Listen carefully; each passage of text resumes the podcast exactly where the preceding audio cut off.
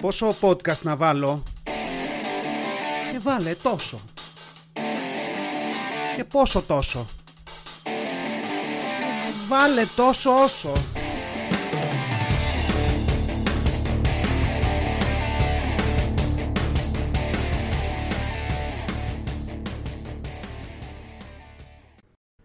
Καλώς τα παιδιά, γεια σας, τι κάνετε, επεισόδιο 14 του Τόσο Όσο Podcast. Ε, περάσαμε το 13 το γρουσούζικο, είμαι ακόμα εδώ, ε, έφυγε όλη αυτή η γρουσουζιά που συζητούσαμε την προηγούμενη φορά, λογικά, και πάμε στο 14, το 14 μας βρίσκει με καλύτερο ήχο, ε, με βρίσκει με ένα καινούριο gadget μπροστά μου, όχι gadget, ευχαριστώ πολύ, το οποίο είναι τι, είναι αυτό το φίλτρο, που δεν ξέρω πώς λέγεται κανονικά, εγώ θα το πω φίλτρο, που μπαίνει ανάμεσα στο στόμα και στο μικρόφωνο και δεν μου επιτρέπει να φτύνω το μικρόφωνο, πράγμα που έκανα αρκετά πριν να το βάλω. Είναι λοιπόν ένα μαγικό πράγμα που έλυσε ε, όλα τα ηχητικά θέματα που θα μπορούσα να λύσω σε αυτό το podcast. Αφήνουμε λίγο ήχο πυρεός να περνάει φυσικά, αυτό δεν κόβεται, αλλά κόβουμε τα πολύ έντονα π και όλα αυτά τα υπόλοιπα πράγματα τα οποία ήταν λίγο ε, περίεργα και ενοχλητικά. Λοιπόν, podcast λοιπόν 14, επεισόδιο 14. Ε, τι να πούμε, να πούμε, θα ξεκινήσω με ιστορία. Θα ξεκινήσω με ιστορία, μου συνέβη τις προάλλες, πήγαινα στη δουλειά, πάρκαρα τη μηχανή κατά το γραφείο, δουλεύω στον Πειραιά, κάποια στιγμή λέω, Α, δεν έχω κάτι να φάω για το μεσημέρι. Κάτσε να πάω να τσιμπήσω κανένα γιαούρτι από το σούπερ μάρκετ εκεί στη γειτονιά. Και πηγαίνω στο σούπερ μάρκετ, βλέπω σε μια γωνία του δρόμου ένα λεβέντικο παππούδι, κοντά στα 75, ξέρω εγώ πόσο ήτανε, να κατουράει σε μια γωνία εκεί στο πεζοδρόμιο. Δηλαδή δεν ήταν το πουλί του μπροστά μου, ευτυχώς, αλλά είχε έτσι πολύ διακριτικά καθόλου ε, κάτσει δίπλα από ένα μηχανάκι παρκαρισμένο και την είχε αμολύσει και πάρα πολύ ωραία λέρωνε ακόμα περισσότερο το ήδη χάλια πεζοδρόμιο Καθόμουν λοιπόν και σκεφτόμουν σε αυτή την ωραία φάση ότι δηλαδή, τι να του πεις αυτού του άνθρωπου. Δεν, δεν, δεν, του μίλησα. Δεν του μίλησα. Στο παρελθόν, μια ειλικρινή, το έχω κάνει. Δηλαδή, είχα πετύχει έναν τύπο που κατουρούσε εκεί στη γειτονιά ε, κάτω από το σπίτι στη Νέα Σμύρνη και του, του λέω: Άνθρωπε, τι κάνεις εκεί, ας πούμε. Και εντάξει, ήταν ένα άβολο πράγμα που γύρισε με κοίταξε με ένα ύφος. Τι να σου πω τώρα. Δηλαδή, τι κουβέντα μπορεί να κάνεις και με κάποιον ο οποίος εκείνη τη στιγμή κρατάει το πουλί του στα χέρια του, ας πούμε. Δεν υπάρχει κάποια κουβέντα που να μπορεί να γίνει ανάμεσά σας. Δεν, δεν κατέληξε και κάπου όλο αυτό. Γύρισα και εγώ από την άλλη, συνέχισα, έφυγα. Αλλά σκεφτόμουν βλέποντα το ξανά αυτό μπροστά μου και ζώντας το ξανά, ποιο είναι εκείνο το σημείο ηλικιακά ίσως ή, ή ψυχολογικά, δεν ξέρω πώς γίνεται, πώς δουλεύει αυτό, που αποφασίζεις κάποια στιγμή στη ζωή σου ότι είναι ok πλέον να, να τον βγάλεις έξω και να κατουρίσει σε ένα οποιοδήποτε πεζοδρόμιο, σε μια γωνιά του δρόμου ή σε ένα παρτέρι. Και απ' την άλλη, εντάξει, όλοι έχουμε δει, ας πούμε, ε, τους συμπαθείς ε, οδηγούς ταξί που είναι όλη μέρα σε ένα αμάξι μέσα και σταματάνε κάποια στιγμή κάπου και ρίχνουν ένα κατούριμα γιατί Εντάξει, είναι εκπληκτικά δύσκολο να παρκάρεις κάπου το ταξί και να μπεις σε ένα οποιοδήποτε μαγαζί και να ζητήσεις να χρησιμοποιήσεις την τουαλέτα τους. Είναι τρομερά δύσκολο και για αυτούς και για τους παππούλιδες, ας πούμε, που το κάνουν. Αλλά είναι τρομερό δηλαδή να το κάνεις μέρα μεσημέρι μέσα στο κέντρο του Πειραιά. Δηλαδή, ούτε καν να πεις ότι ήταν βράδυ και είχες μια κάλυψη ενός σκοταδιού ή να πεις ότι ήμουν, ήμουν ρε παιδί μου κάπου περπατούσα σε ένα δασάκι, αλσάκι κάπου και α, μου ήρθε και λέω τώρα εντάξει μισή ντροπή δική μου, άλλη μισή ντροπή πάλι δική μου, η αλήθεια είναι δεν πειράζει, ας το κάνω. Αλλά δηλαδή, δεν ξέρω, με μαγεύει και προσπαθούσα να σκεφτώ και να καταλάβω ποιο είναι το σημείο, ας πούμε, στη ζωή του ανθρώπου που λέει στο κεφάλι του μέσα I don't give a shit anymore about anything, ε, but I give a peace. Η αλήθεια είναι, αλλά τέλος πάντων δεν με ενδιαφέρει τίποτα, ε, δεν με νοιάζει τίποτα. Κατουργιάμαι και θα κατουρίσω εδώ και τώρα. Και δεν ξέρω δηλαδή πραγματικά, δεν ξέρω τι, αν είναι κάποια ακράτεια που έρχεται με την ηλικία και αν θα τα λουστώ όλα αυτά που λέω με κάποιο τρόπο στο μέλλον και αν δεν υπάρχει δυνατότητα να περιμένεις για 15-20 δευτερόλεπτα μέχρι να μπει στο πρώτο διαθέσιμο μαγαζί και να μπει χίλια συγγνώμη, για να μην κατουρίσω απ' έξω από το μαγαζί σας. Μπορώ να χρησιμοποιήσω την τουαλέτα που έχετε. Με χαρά πιστεύω θα σου λέγανε να τη χρησιμοποιήσεις. Δεν νομίζω θα σου λέει κανείς, Όχι, κατούρα καλύτερα έξω από την πόρτα, ας πούμε. Δεν ξέρω που είναι αυτό.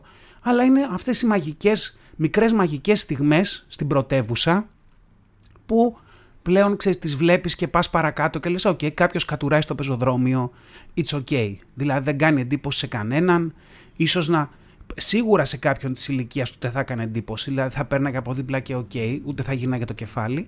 Αλλά ναι, αυτό ήταν ένα, ένα ωραίος τρόπος να ξεκίνησα την, ε, την ημέρα μου στο γραφείο βλέποντας έναν ε, μεγάλο σε ηλικία άνθρωπο να κατουρά στη γωνία του πεζοδρομίου απέναντι από την είσοδο του γραφείου. Και σε μια ενδιαφέρουσα είδηση που συζητούσα με ένα φίλο της προάλλες και την οποία την, ε, την τσέκαρα κιόλας ότι ισχύει, μαθαίνουμε ε, πρόσφατα ότι τα μανιτάρια πλευρό τους τα οποία είναι μια τροφή που τρώνε vegan, vegetarian και όλοι μας βέβαια, ε, είναι σαρκοφάγα.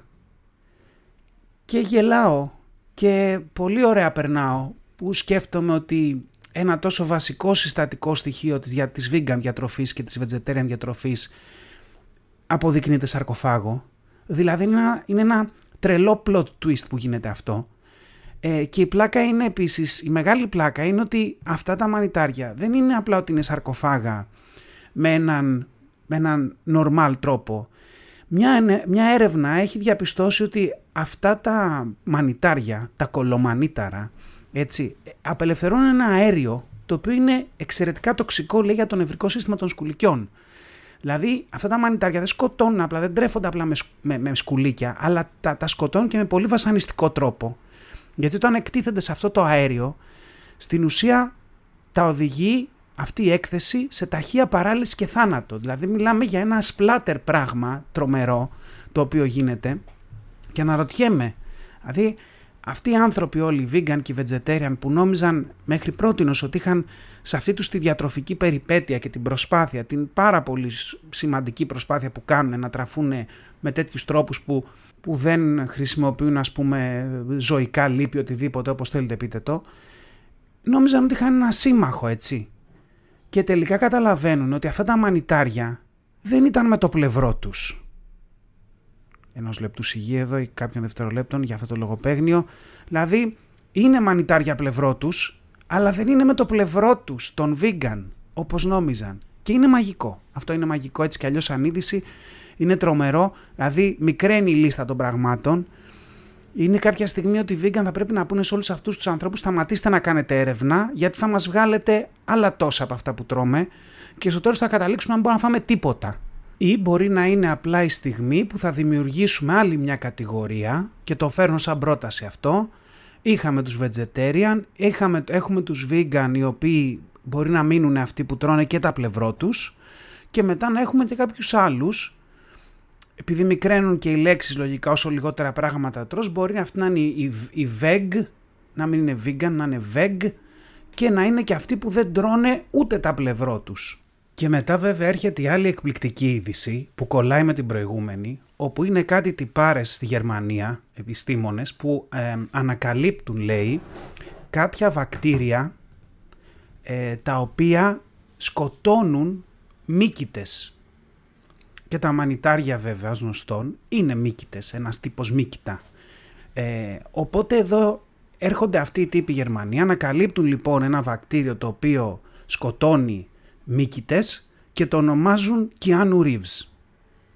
Γιατί τέτοια τυπάκια είναι όλοι αυτοί που είναι κλεισμένοι σε εργαστήριο όλη μέρα και ερεύνουν τέτοια πράγματα και τέτοιες ε, παπάντζες κάνουν και είναι τέλειο αυτό έτσι και ονομάζουν λοιπόν αυτό το, το βακτήριο ε, Keanu Reeves κατά κάποιο τρόπο γιατί το ονομάζουν Keanu κάπως έτσι τέλος πάντων ε, το οποίο αυτό το βακτήριο έρχεται νομοτελειακά να πάρει εκδίκηση από αυτά τα κολομανίταρα που σκοτώνουν με αυτό το βασανιστικό τρόπο και τρέφονται ε, με άλλους οργανισμούς ε, και να έρθει να τα βάλει στη θέση τους ας πούμε και να τα διαλύσει. Δηλαδή είναι, είναι μαγικό όλο αυτό και παίρνει έτσι αυτό το, το βακτήριο ίσως και μια ρεβάνς ε, εκ μέρους των, ε, των απανταχού vegan από τα, από τα μανιτάρια.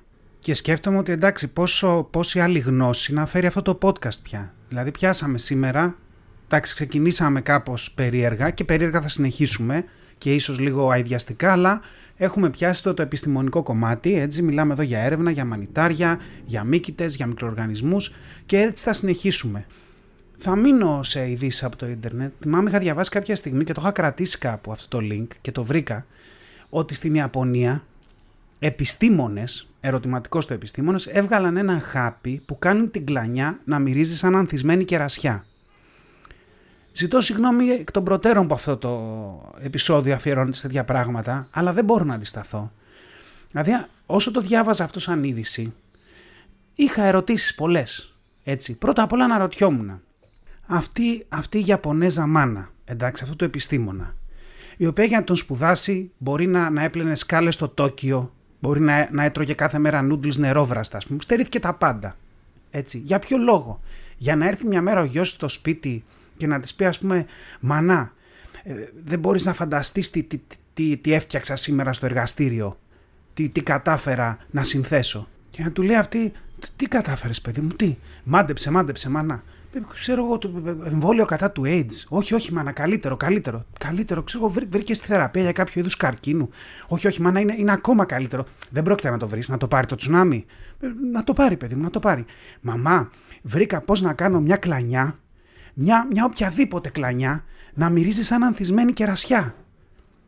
Και κάπως έτσι έρχεται αυτή η στιγμή στη ζωή του κάθε γονιού που βλέπει ότι όλη η προσπάθεια που έχει κάνει και ο κόπος για να μεγαλώσει ένα παιδί πήγε στα σκουπίδια, έτσι απλά.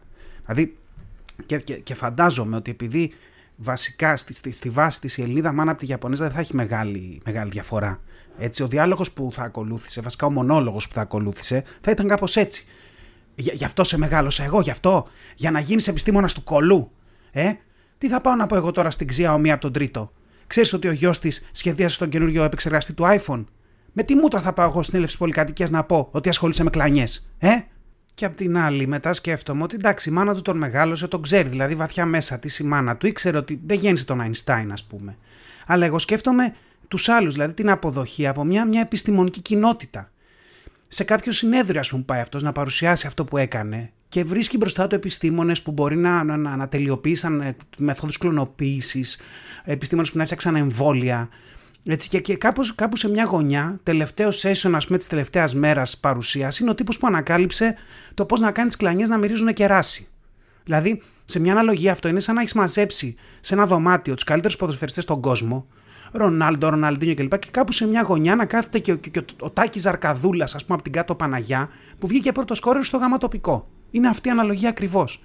Εν τω μεταξύ, απ' την άλλη σκεφτόμουν κάποιος χρηματοδότησε αυτή την έρευνα, ρε φίλε. Δηλαδή, αυτό το θέμα της κλανιάς ήταν το πρώτο στη λίστα.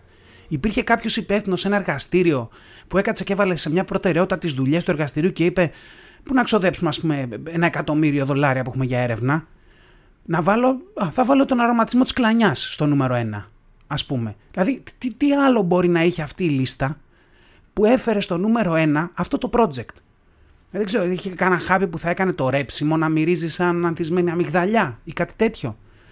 Δεν ξέρω. Και, και, και μετά συνεχίζω και αναρωτιέμαι, γιατί έχω πάθει αιμονία, ας πούμε. Τα πειράματα αυτά έγιναν πάνω σε ζωά. Δηλαδή έγιναν όπως τα καλλιτικά που δυστυχώς την πληρώνουν τα, τα καημένα τα ποντίκια ή τα κουνέλια. Δηλαδή υπάρχει κάποιο ζώο που να κλάνει συχνά, το οποίο ήταν αυτό πάνω στο οποίο δοκιμάζαν τα φάρμακα. Δηλαδή καταλαβαίνω ότι δεν θα ήταν μπαρμπούνι σίγουρα γιατί όπως είναι γνωστό το μπαρμπούνι δεν κλάνει, γι' αυτό είναι και κόκκινο. Κακό αστείο. Αλλά όντως μήπως υπάρχει ας πούμε, κάποιο είδος κουνελιού που, που, που, κλάνει περισσότερο από άλλα. Που δεν αντέχει ρε παιδί μου το στομάχι του το καρότο. Δηλαδή ότι μπορεί να το τάει σαν φασολάδα αυτό το κουνέλι και να ήταν σε φάση το κουνέλι, ξέρω εγώ, παιδιά, μήπως έχει καρότο, η φασολάδα, γιατί με πειράζει. Και αν τον όχι, όχι, όχι, όχι, ούτε, ούτε καν, εννοείται, αφού ξέρουμε ότι σε πειράζει. Βάζαμε καρότο, ας πούμε, μέσα. Έτσι, δεν ξέρω, δηλαδή, και, και, λογικά μετά, όταν, όταν θα φτάσαν κοντά σε, σε κάποιο έτοιμο, σχεδόν έτοιμο χάπι, θα έκαναν και κλινικές δοκιμές σε ανθρώπους. Έτσι. Και μετά σκεφτόμουν ποιοι θα ήταν οι πιο καλοί υποψήφοι για τέτοιες δοκιμές. Ποιος τύπος ανθρώπου θα μπορούσε να έχει την πιο τοξική, ας πούμε, κλανιά, έτσι, την πιο δύσκολη. Αυτή που Πώς είναι ρε παιδί μολεκέ από κόκκινο κρασί για τα ρούχα; Ε, μια τέτοια κλανιά δηλαδή που, που δεν θα μπορούσες με τίποτα να την καλύψεις, πόσο δε μάλλον να την κάνεις να μυρίζεις σαν ανθισμένη κερασιά. Ε, δηλαδή δεν ξέρω και σκεφτόμουν ότι θα, σίγουρα θα έπρεπε να είναι κάποιος που δεν κάνει καθόλου καλή διατροφή, δηλαδή κάποιος έφηβος. Ε, γιατί θυμάστε, όλοι μας τι, τι, τις σκατά τρώγαμε σαν έφηβοι. Φαντάζομαι ότι θα βρίσκανε ας πούμε, κάποιο gamer έτσι, που είναι 12 με 18 ώρες μπροστά από ένα PC που ξεκινάει από το πρωί με τυρόπιτα και μίλκο ή δεν ξέρω τι τρώνε εκεί στην Ιαπωνία ας πούμε και μετά συνεχίζει με σοκολάτες, πατατάκια, δρακουλίνια, πακοτίνια έτσι και, και, και μετά το μεσημέρι που έχει φτάσει σε τέτοια επίπεδα πείνας που απλά πατάει ένα πώ στο παιχνίδι και πάει στο ψυγείο και τώρα τη βρει μπροστά του. Έτσι, μπορεί να συνεχίσει τρώγοντας, ας πούμε, φέτες από τυρί του τόστ, αγκουράκια τουρσί, έτσι, ό,τι, ό,τι βρίσκει. Και έχοντας πιει και δύο-τρία Red Bull, ας πούμε, είναι εκείνο το σημείο που σκάνει εκρήξη στο, στο, στο έντερο. Συνεχίζουμε την, την αηδία. Θα πάει λίγο ακόμα. Ε, μείνετε μαζί μου. Έτσι.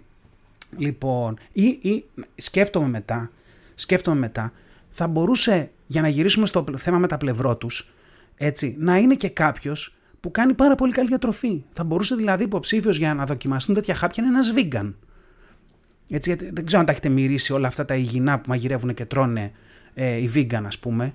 Κάτι, δεν ξέρω, κάτι πληγούρια, κάτι κοινόες, κάτι σπαράγγια, κάτι τέτοια. Α, ε, φαγητά που μυρίζουν σαν γλανιά πριν τα φας. Τέλος πάντων, πάντως, ναι, λέγοντας λέγοντας όλα αυτά και σκεπτόμενος όλα αυτά, φτάνοντας και εγώ πλέον στα δεύτερα άντα, έτσι στα 40, όπως λέγαμε τις προάλλες, προσπαθώ να τρώω καλύτερα. Θέλω να πω αυτά που έτρωγα σαν έφηβος, ε, σαν φοιτητή, σαν gamer κλπ. που λέγαμε πριν, τα έχω κόψει. Ή τέλος πάντων, εντάξει, τα έχω περιορίσει. Και πραγματικά κάθε φορά βέβαια που τρώω, που τρώω λίγο, ας πούμε, παίρνω κάνα γαριδάκι, κάνα τέτοιο, όταν πλέον έχω αδειάσει τη σακούλα, ξέρετε αυτό το, το κτίνιασμα και γλύφω τα δάχτυλά μου από τη λίγδα, ας πούμε, όσο διπλώνω το σακουλάκι για να το πετάξω, δεν ξέρω γιατί, πάντα το διπλώνω, δεν ξέρω γιατί, αλλά έτσι το κάνω. Δηλαδή σκέφτομαι ότι αν κοιτούσα ποτέ τα συστατικά πάνω στη συσκευασία, που δεν νομίζω ότι το έχει κάνει κανείς μέχρι σήμερα, γιατί πολύ απλά δεν μας νοιάζει τι έχει μέσα, απλά θέλουμε να φάμε αυτά τα πράγματα. Έτσι, αυτό που θα έβλεπα είναι ότι προφανώς όλα αυτά τα δρακουλίνια, πιτσίνια, πακοτίνια κλπ. θα είναι φτιαγμένα από 95% φελιζόλ, και 5% υποκατάστατο τυριού, υποκατάστατο ντομάτας και πάει λέγοντας. Έτσι. Και, και πραγματικά εδώ σε αυτό το σημείο θέλω να ρωτήσω κάτι πολύ συγκεκριμένο. Είχατε κι εσείς κάποιον ηλίθιο φίλο ή θείο συνήθως που κάποια στιγμή σε μια μικρή ηλικία που ήσασταν σας είδε να τρώτε δρακουλίνια ή πατατάκια, γαριδάκια και με ύφος περισπούδαστο σας είπε «Ξέρεις τι έχουν αυτά μέσα» και όταν σε αυτή την ευαίσθητη ηλικία κάνετε το λάθος να πείτε τι έχουν αυτά μέσα; Σας είπε, πήρε έναν αναπτήρα βασικά, άναψε ένα πατατάκι, ένα γαριδάκι και αυτό πήρε φωτιά και σας είπε «Πετρέλαιο έχουν μέσα και ένας θεός ξέρει τι έχουν ακόμα αυτές οι βλακίες που τρως». Και επειδή είσαστε σε αυτή την ηλικία και δεν το σκεφτήκατε καλά και δεν ξέρατε, δεν γύρισατε ποτέ να του πείτε «Λάδι έχουν βρεστόκε, λάδι έχουν, γι' αυτό παίρνουν φωτιά». Ε; Είχατε εσείς κανένα τέτοιο θείο, ας πούμε, ή μόνο ο δικός μου θείος έχει τελειώσει το MIT. Αλλά ναι, πίσω, πίσω στην, στην κουβέντα για την έρευνα και για όλα αυτά που συζητούσαμε πριν για το πώς ε, κάποιοι προσπαθούν να κάνουν πράγματα που μυρίζουν με έναν τρόπο να μυρίζουν διαφορετικά. Σκεφτόμουν και αρκετά χρόνια πριν, όταν πήρα το πρώτο μου μηχανάκι, που είχα πάρει ένα δίχρονο πενιντάρι και έπαιρνα τα αυτιά του κοσμάκι παίρνοντας από τα στενά και βρώμαγα λαδίλα γιατί εκείνα τα μηχανάκια, κάποια από αυτά τουλάχιστον ε, έπρεπε να βάζεις και λάδι ε, μέσα, δηλαδή έβαζες βενζίνη, έβαζες και λαδάκι ε, και αυτό το λάδι προφανώς όπως και εγώ ήταν ε, στη λειτουργία, με τη λειτουργία της, της μηχανής του κινητήρα βρώμαγε. Οπότε κατέληγες να φτάνεις όπου πήγαινες κάθε φορά μια βόλτα, ένα ραντεβού οτιδήποτε και να βρωμάς λαδίλα. Κάποια στιγμή κάποιος αντίστοιχος φαντάζομαι Ιαπωνέζος επιστήμονας ήρθε με το εκπληκτικό ίσως να ήταν ο πατέρας του προηγούμενου που συζητούσαμε ήρθε με το εκπληκτικό λάδι για δίχρονα μηχανάκια με άρωμα κεράσι. Και ήταν τρομερό γιατί προφανώς πήγα και το πήρα μια φορά να το δοκιμάσω και άνοιξα το μπουκάλι και όντως αυτό το πράγμα ήταν λάδι μηχανής και μύριζε κεράσι, σου έρχονταν να το πιει. Αν έκανες το να το πιεις, βέβαια δεν κατέληγε καλά αυτό. Και το έβαζε στο μηχανάκι και ήταν, είχε πλάκα γιατί το έβαλα την πρώτη φορά, νομίζω και, και τελευταία φορά που το χρησιμοποίησα. Και είναι αυτός ο κόσμος των αντρών που λίγο κάποια πράγματα μπορεί εσένα να σου φαίνονται σαν μια καλή ιδέα σε μια πρώτη ανάγνωση, αλλά τελικά καταλαβαίνεις ότι δεν είναι γιατί το έβαλα, φτάσαμε κάπου με την παρέα, πηγαίνα μια βόλτα. Εμένα το μηχανάκι μου και εγώ ολόκληρος μύριζα κεράσι. Ε, και προφανώς οι φίλοι μου άρχισαν να με κορυδεύουν και να με ξεφτύλα. Τι είναι αυτά, πώς μυρίζει έτσι το μηχανάκι, τι του έκανες, ας πούμε. Γιατί προφανώς το μηχανάκι, όταν το έχεις, πρέπει να μυρίζει αντρίλα, λαδίλα και ε, ανεκπληρωτά όνειρα για κάποιο λόγο. Ε, και με μένα τώρα όλη αυτή η εικόνα, ένα μηχανάκι με έναν τεράστιο τύπο πάνω ε, που μύριζε κεράσι, δεν τέριαζε, έτσι κλώτσαγε με κάποιο τρόπο. Γιατί εντάξει, δηλαδή μπερδεύεσαι κιόλας. Κάποια πράγματα πρέπει να μυρίζουν έτσι όπως μυρίζουν κανονικά. Δηλαδή καταλαβαίνω ας πούμε την ανάγκη του να προσθέσουμε μυρωδιά, εδώ πάλι reference από Friends, ε, στο γκάζι, το οποίο φυσικά στην φυσική του κατάσταση είναι άοσμο, αλλά πρέπει να μυρίζει για να καταλαβαίνουμε όταν υπάρχει μια διαρροή και να μην πάμε χαμένοι. Έτσι, ίσως και κάποια πράγματα άλλα ναι, για την ασφάλειά μας πρέπει να μυρίζουν. Αλλά ε, πρέπει να μυρίζουν άσχημα, ας πούμε, ή να μυρίζουν τουλάχιστον κάπως. Αλλά σκεφτόμουν ότι θέλουμε όντως να κάνουμε την κλανιά να μυρίζει σαν ανθισμένη κερασιά. Γιατί είσαι στο κέντρο του Τόκιο και έχεις πάρει το μετρό και είσαι μέσα στο βαγόνι και αρχίζει ξαφνικά από το πουθενά να μυρίζει ανθισμένη κερασιά. Και αυτό λίγο δεν είναι ένα mindfuck, ένα brain fuck, κάτι, δηλαδή δεν σε τρελαίνει λίγο, δεν στο χαλάει τελείως. δεν βγαίνεις εκτός τόπου και χρόνου με κάποιο τρόπο όταν μυρίζεις μια κερασιά από το πουθενά. Και αν ξέρεις κιόλας, αν ξέρεις, γνωρίζεις για την ύπαρξη αυτού του χαπιού, ας πούμε, που κάνει αυτό το πράγμα, στην ουσία λες, αυτό τώρα που εγώ το εισέπνευσα με τόση ευχαρίστηση και το πήρα μέσα μου, δεν ήταν κερασιά στη βάση του. Ήταν κάτι άλλο. Δηλαδή, θέλω να πω το θέλουμε αυτό και μετά να πας στην εξοχή και όντως να μυρίζεις ανθισμένες κερασιές, αλλά να σου έχει κάνει register η κλανιά και να μπλέκεται όλο το σύστημα και να λες τώρα αυτό που μυρίζω εγώ δεν είναι αυτό που νομίζω. Δηλαδή δεν ξέρω κατά πόσο όλα αυτά τελικά βοηθάνε. Τώρα συνειδητοποιώντας ότι έχω περάσει το μεγαλύτερο μέρος αυτού του podcast να ασχολούμαι με έναν τρόπο που το κατάφερα με την επιστήμη αλλά την πιο αειδιαστική ίσως εκδοχή της ή μια από τις πιο αειδιαστικές νομίζω ότι θα το σταματήσουμε εδώ αυτό το κομμάτι και θα πάμε σε κάτι άλλο για να φύγουμε λίγο από αυτό και πραγματικά κούντος και συγχαρητήρια και πολλά μπράβο σε όσους όντως έχετε φτάσει μέχρι εδώ και ακούτε ακόμα. Ε, δεν θα το ξαναγράψω, δεν θα τα αλλάξω αυτά, θα μείνουνε. Ίσως να είναι το επεισόδιο τελικά με τα λιγότερα plays ή αυτό στο οποίο μετά το πέμπτο λεπτό φύγαν όλοι, αλλά δεν πειράζει. Και σε ένα άλλο θέμα, να πάμε, πετάξατε χαρταετό; Τα έχετε πετάξει εδώ και καιρό λογικά, με όλη τη φάση αυτή που έχω κάνει εγώ με τα επεισόδια που τα αποστάρω μετά από ένα μήνα, από όταν ηχογραφούνται τέλος πάντων.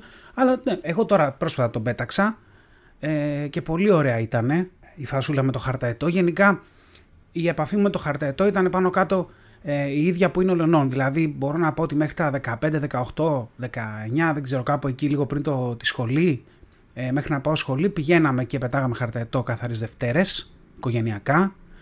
Ε, τότε ας πούμε όλη την ευθύνη του, χαρτα, του χαρταετού κλασικά την είχε ο πατέρας μου παππούς που είχαν όλο αυτό το, το project στα χέρια τους, να, να πάρουμε χαρταετό ή πιο παλιά ακόμα να φτιάξουμε.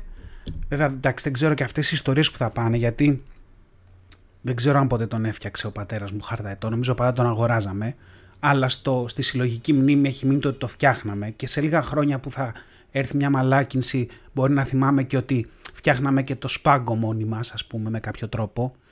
Δεν ξέρω ότι, ότι κρατάγαμε ε, τρίχε και τις φτιάχναμε. Δεν ξέρω, θα, θα, θα, θα βγουν τέτοιες ιστορίες που θα είναι λάθος τελείως και θα τις ακούν τα παιδιά μου και θα λένε καλά, ο πατέρας μας πότε είσαι το 1920.